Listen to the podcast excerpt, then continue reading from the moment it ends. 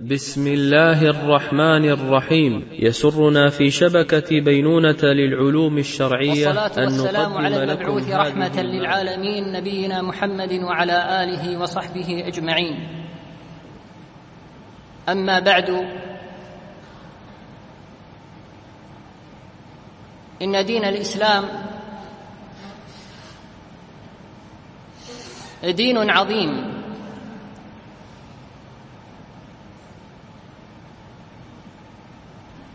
بعث الله سبحانه وتعالى به نبيه وأنزل كتابه عليه حتى يخرج الناس من الظلمات إلى النور ومن الضلالة إلى الهدى ومن دناءة النفس إلى تطهيرها. فدين الإسلام هو الدين الذي يزكي النفس ويطهرها.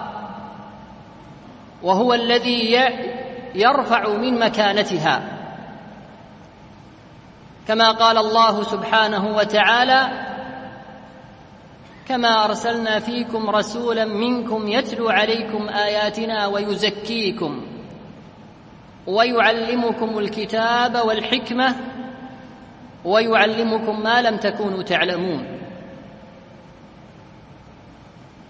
والإنسان ينبغي عليه أن يكون حريصا على زكاة نفسه. وقد أقسم الله سبحانه وتعالى بهذه النفس التي أودعها الخير فمن زكاها أفلح ومن دنسها بالشر خاب وخسر. فقال جل وعلا ونفس وما سواها فألهمها فجورها وتقواها. ونفس وما سواها فألهمها فجورها وتقواها. قد أفلح من زكاها وقد خاب من دساها. فإن الله في الآية بين الله في الآية أنه أودع في هذه النفس الشر والخير. والإنسان بفضل من الله يزكيها أو يدنسها. وتزكية هذه النفس تطهيرها من الذنوب وتنقيتها من العيوب وترقيتها بطاعة علام الغيوب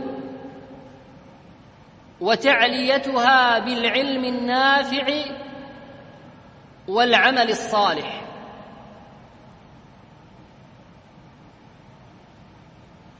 فمن كان كذلك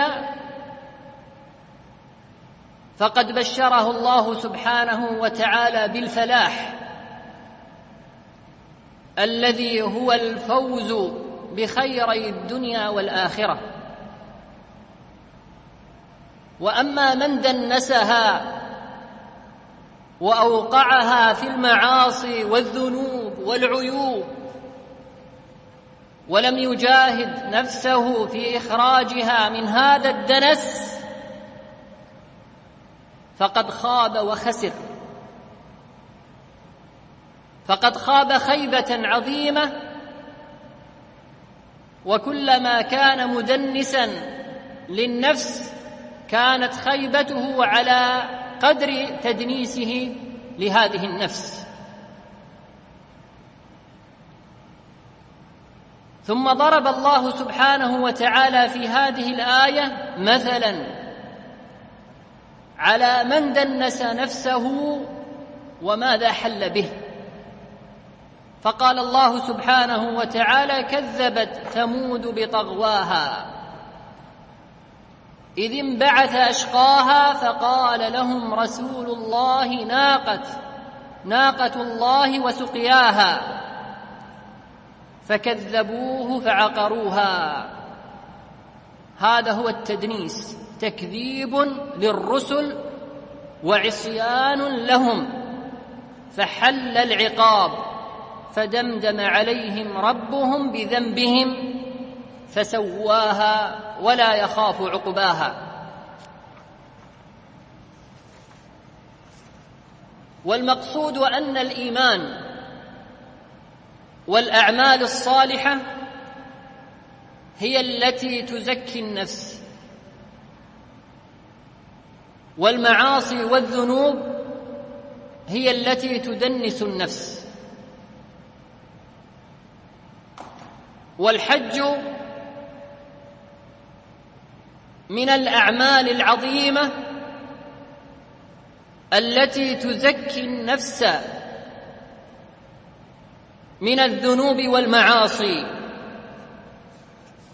وتطهرها من السيئات. قال النبي صلى الله عليه وسلم تابعوا بين الحج والعمرة. تابعوا بين الحج والعمرة فإنهما ينفيان الفقر والذنوب. كما ينفي الكير خبث الحديد. والذهب والفضة.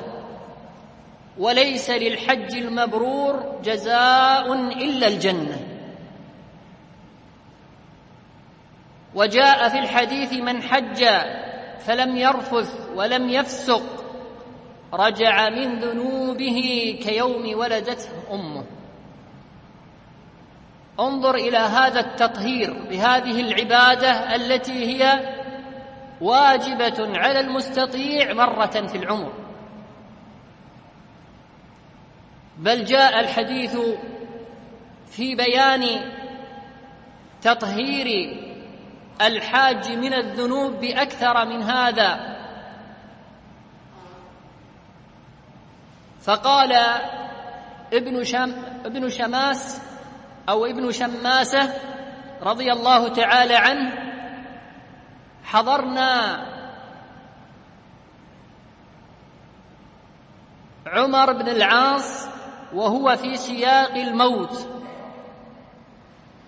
فبكى طويلا وقال فلما جعل الله الإسلام في قلبي يقول عند موته أتيت النبي صلى الله عليه وسلم فقلت يا رسول الله ابسط يدك لأبايعك. فبسط النبي صلى الله عليه وسلم يده فقبض يديه فقال ما لك يا عمرو؟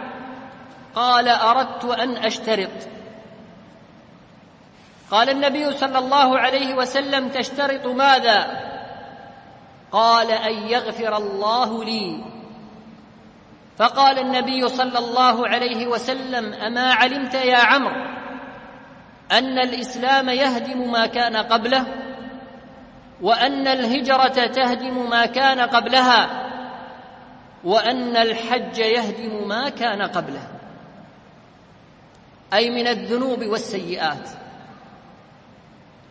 وجاء عن النبي صلى الله عليه وسلم أنه قال ما ترفع إبل الحاج رجلا ولا تضع يدا إلا كتب الله له بها حسنة أو محى عنه بها سيئة. وقال صلى الله عليه وسلم وأما وقوفك عشية عرفة فإن الله يهبط إلى السماء الدنيا فيباهي بكم الملائكة. يقول عبادي جاءوني شعثا من كل فج عميق. يرجون جنتي فلو كانت ذنوبهم كعدد الرمل أو كقطر المطر أو كزبد البحر لغفرتها. افيضوا عبادي مغفورا لكم. وقال صلى الله عليه وسلم وأما رميك الجمار فلك بكل حصاة ترميها تكفير كبيرة من الموبقات. واما نحرك فمدخور لك عند ربك واما حلاقك راسك فلك بكل شعره حلقتها حسنه ويمحو الله عنك بها خطيئه واما طوافك بالبيت بعد ذلك فانك تطوف ولا ذنب لك ياتي ملك حتى يضع يديه بين كتفيك فيقول اعمل فيما تستقبل فقد غفرت لك ما مضى أو فقد غفر الله لك ما مضى. أجور عظيمة وتكفير للذنوب كثيرة من خلال هذه العبادة العظيمة. فالحج يا عباد الله يزكي النفس وفيه من الأعمال الكثيرة التي تزكي النفس فتجتمع أو يجتمع في الحج عبادات كثيرة من ذكر وصلاة ودعاء وتوكل القلب وتوكل القلب والتقوى والتلبية كل واحدة من هذه العبادات تزكي النفس. فالحج يا عباد الله فيه فيه رفع ذكر فيه رفع ذكر الله سبحانه وتعالى. كما قال الله سبحانه وتعالى فإذا أفضتم من عرفات فاذكروا الله عند المشعر الحرام واذكروه كما هداكم وإن كنتم من قبله لمن الضالين. كم أحبتي في ذكر الله من الفضائل العظيمة التي تطهر القلب وتسدده. فقد جاء عن النبي صلى الله عليه وسلم أنه لا يستقيم قلب عبد حتى يستقيم لسانه والمسلم من سلم المسلمون من لسانه ويده ولا يزكو هذا اللسان إلا بذكر الله سبحانه وتعالى. ولا تطمئن القلوب إلا بذكر الله سبحانه وتعالى. الذين آمنوا وتطمئن قلوبهم لذكر الله ألا بذكر الله تطمئن القلوب. بل حتى القلوب القاسية. القلوب القاسية الصلبة يذيبها ذكر الله سبحانه وتعالى. جاء رجل إلى الحسن البصري فقال يا أبا سعيد أشكو إليك قسوة قلبي. نعم القلب يقسو بسبب الذنوب وركون الدنيا فيه والبعد عن ذكر الله سبحانه وتعالى. فقال له الحسن أذبه بذكر الله سبحانه وتعالى. فذكر الله سبحانه وتعالى شفاء للقلب وداء للمرض ومذهب للقسوة وهذا في الحج من أعظم العبادات. كذلك نجد في الحج عبادة عظيمة تزكي النفس وتعلق القلب بالله سبحانه وتعالى. ألا وهي التوكل على الله سبحانه وتعالى. روى البخاري رحمه الله تعالى عن ابن عباس رضي الله تعالى عنهما قال كان أهل اليمن يحجون ولا يتزودون. لا يأخذون معهم زاد. ويقولون نحن المتوكلون. يظنون أن التوكل هو اعتماد القلب دون فعل الأسباب المأذون فيها. فإذا قدموا مكة سألوا الناس سألوا الناس الزاد. فأنزل الله سبحانه وتعالى وتزودوا فإن خير الزاد التقوى. أي إن التقوى أو إن الحج لا بد فيه من التوكل على الله سبحانه وتعالى والاستعانة به في أدائه مع فعل الأسباب التي أمر الشرع بها. ومن توكل على الله هداه. وكفاه وأعانه. قال الله سبحانه وتعالى ومن يتوكل على الله فهو حسبه.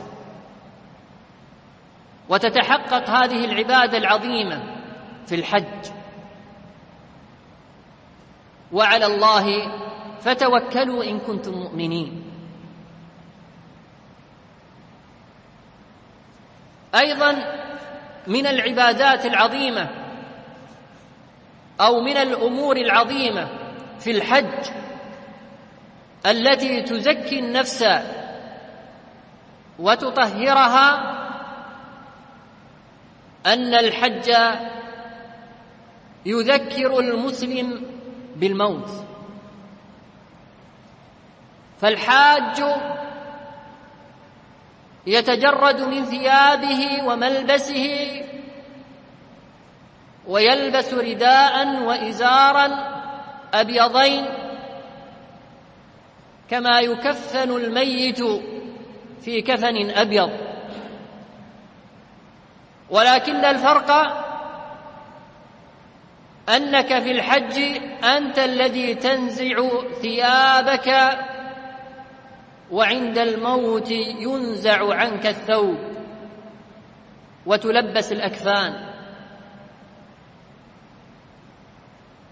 فالحج يذكرنا بهذا اليقين الذي تناسيناه والأمر الذي كلنا سيقبل عليه. ما منا إلا وميت. لذلك حث النبي صلى الله عليه وسلم من الإكثار من تذكر الموت اكثروا من ذكر هادم اللذات. والحج عبادة يذكرنا بهذا الموقف العظيم. وجاءت سكرة الموت بالحق ذلك ما كنت منه تحيد. كلا إذا بلغت بلغت التراقي وقيل من راق. وظن أنه الفراق والتفت الساق بالساق. الموت حق ومن جاءت منيته بأي حتف فبالمقدور مفتقد. لا يتأخر ساعة ولا يتقدم ساعة. فلا تغرنك الدنيا فلا تغرنك الدنيا وزخرفها. وانظر إلى فعلها في الأهل والوطن. وانظر إلى من حوى الدنيا بأجمعها. هل راح منها بغير القطن والكفن؟ من الأمور التي تكون في الحج وهي سبب لزكاة العبد أن الحج مجمع عظيم. يجمعنا بأناس أفاضل من أصناف الناس العباد والزهاد إلا أن هناك صنفا مميزا ميزه الله سبحانه وتعالى ورفع قدره ودرجته ألا وهم العلماء. فالعلماء هم الذين يزكون أنفس الناس بالكتاب والسنة فهم الذين يحيون قلوب الموتى وهم الذين يبصرون أهل العمى وهم الذين ينقذون أهل الغفلة من غفلتهم بإذن الله سبحانه وتعالى. فهذا يذكرنا أو يرشدنا لأمر وهو حاجة الأمة للارتباط بالعلماء. الذين هم ورثة الأنبياء. فكلما كانت الأمة والشعب والناس مرتبطين بعلمائهم من أهل السنة المعتدلين الربانيين كانوا على هدى. وكانوا من الفتن أبعد. ومن الانحراف أبعد. لذلك ميز النبي صلى الله عليه وسلم بين العلماء والعباد وبين العلماء وأهل الفتنة والضلال حتى يعرف العبد العالم فيسير على نهجه ويتمسك بما عليه من طريقة فينجو بإذن الله.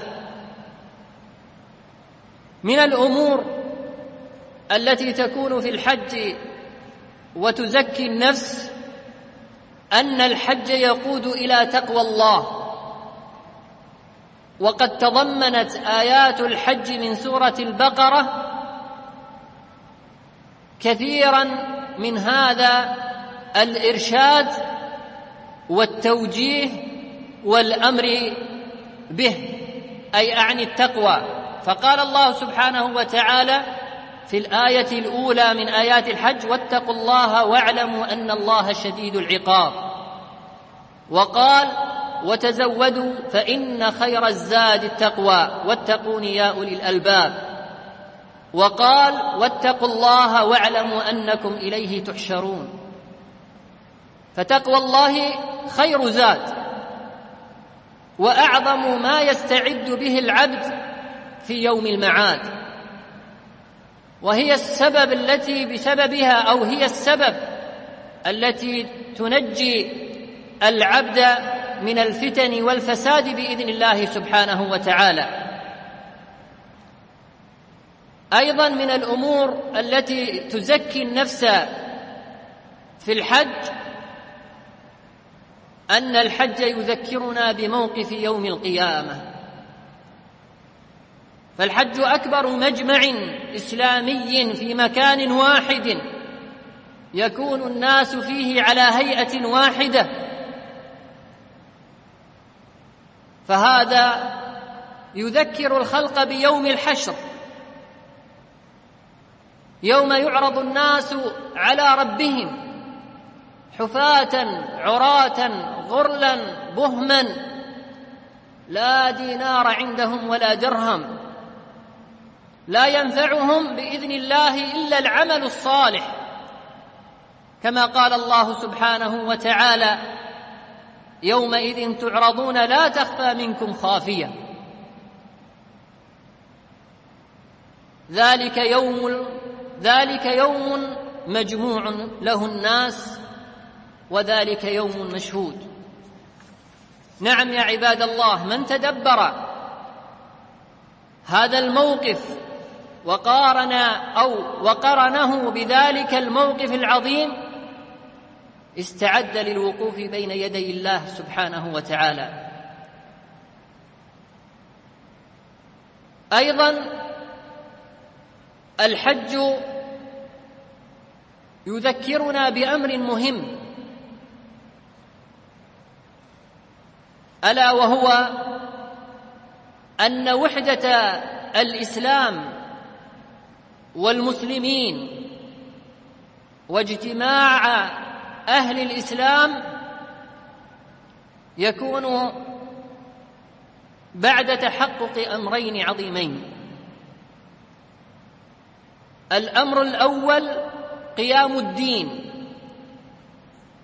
والأمر الثاني الارتباط بولاة أمر المسلمين.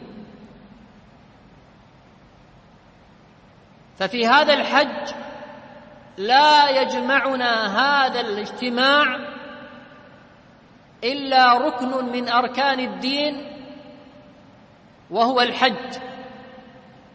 ولا نجتمع في هذا الاجتماع العظيم على هذا الترتيب والنظام إلا تحت إمرة ولي أمر المسلمين. ودون هذا لا ينتظم لأهل الإسلام دين ولا دنيا. لذلك قال عمر رضي الله تعالى عنه لا إسلام إلا بجماعة ولا جماعة إلا بإمامة ولا إمامة إلا بسمع وطاعة. أحبتي لما كان الله سبحانه وتعالى قد وضع في نفوس المؤمنين حنينا إلى مشاهدة بيته الحرام وليس كل أحد قادرا على مشاهدته في كل عام في كل عام فرض الله الحج على المستطيع مرة واحدة في العمر. وجعل من لم يستطيع الحج وكان قاعدا في مكانه يشارك الحجاج في أيام عظيمة. ألا وهي أيام العشر من ذي الحجة. أيام ما من عمل أحب وأفضل عند الله من العمل فيهن. فالله سبحانه وتعالى يحب العمل في هذه الأيام وهي أفضل عنده من سائر الأيام. وشارك الله بين الحجاج وغيرهم بأمور حتى يأنس غير حتى يأنس غير الحاج بالعبادة كما يأنس الحاج. فاشتركا في التلبية أو هذا يلبي وهذا يكبر. فاشتركا في الذكر بين تلبية وتكبير. واشتركا في الذبح بين أضحية وهدي. واشتركا في عدم أخذ الشعر وتقليم الأظافر. واشتركا أن أهل الحج يجتمعون في يوم النحر وغيرهم يجتمع في يوم العيد. وميز الله غير الحاج بمزية وهي صيام يوم عرفة الذي يكفر سنة قابلة أو سنة سابقة وسنة قابلة. حين يجتمع الحجاج في ذلك الموقف العظيم. لكن على الإنسان أن يحسن النية. يا سائرين إلى البيت العتيق لقد سرتم جسوما وسرنا نحن أرواحا. إنا أقمنا على عذر وقد رحلوا ومن أقام على عذر كمن راح. نسأل الله سبحانه وتعالى أن ينفعنا بما علمنا وأن يزيدنا علما وأن يبلغ الحجاج بيت بيت الله الحرام وأن يكتب لنا أجر الحجيج وأسأله سبحانه وتعالى أن يعيننا على أداء حقه في هذه الأيام المقبلة العشر من ذي الحجة ونسأل الله سبحانه وتعالى الأمن والأمان في بلاد المسلمين وأن يوفق ولاة أمرنا لكل خير. إنه ولي ذلك والقادر عليه. المباشرة والمسجلة والمزيد من الصوتيات. يرجى زيارة شبكة بينونة للعلوم الشرعية على الرابط بينونة دوت نت. وجزاكم الله خيرا.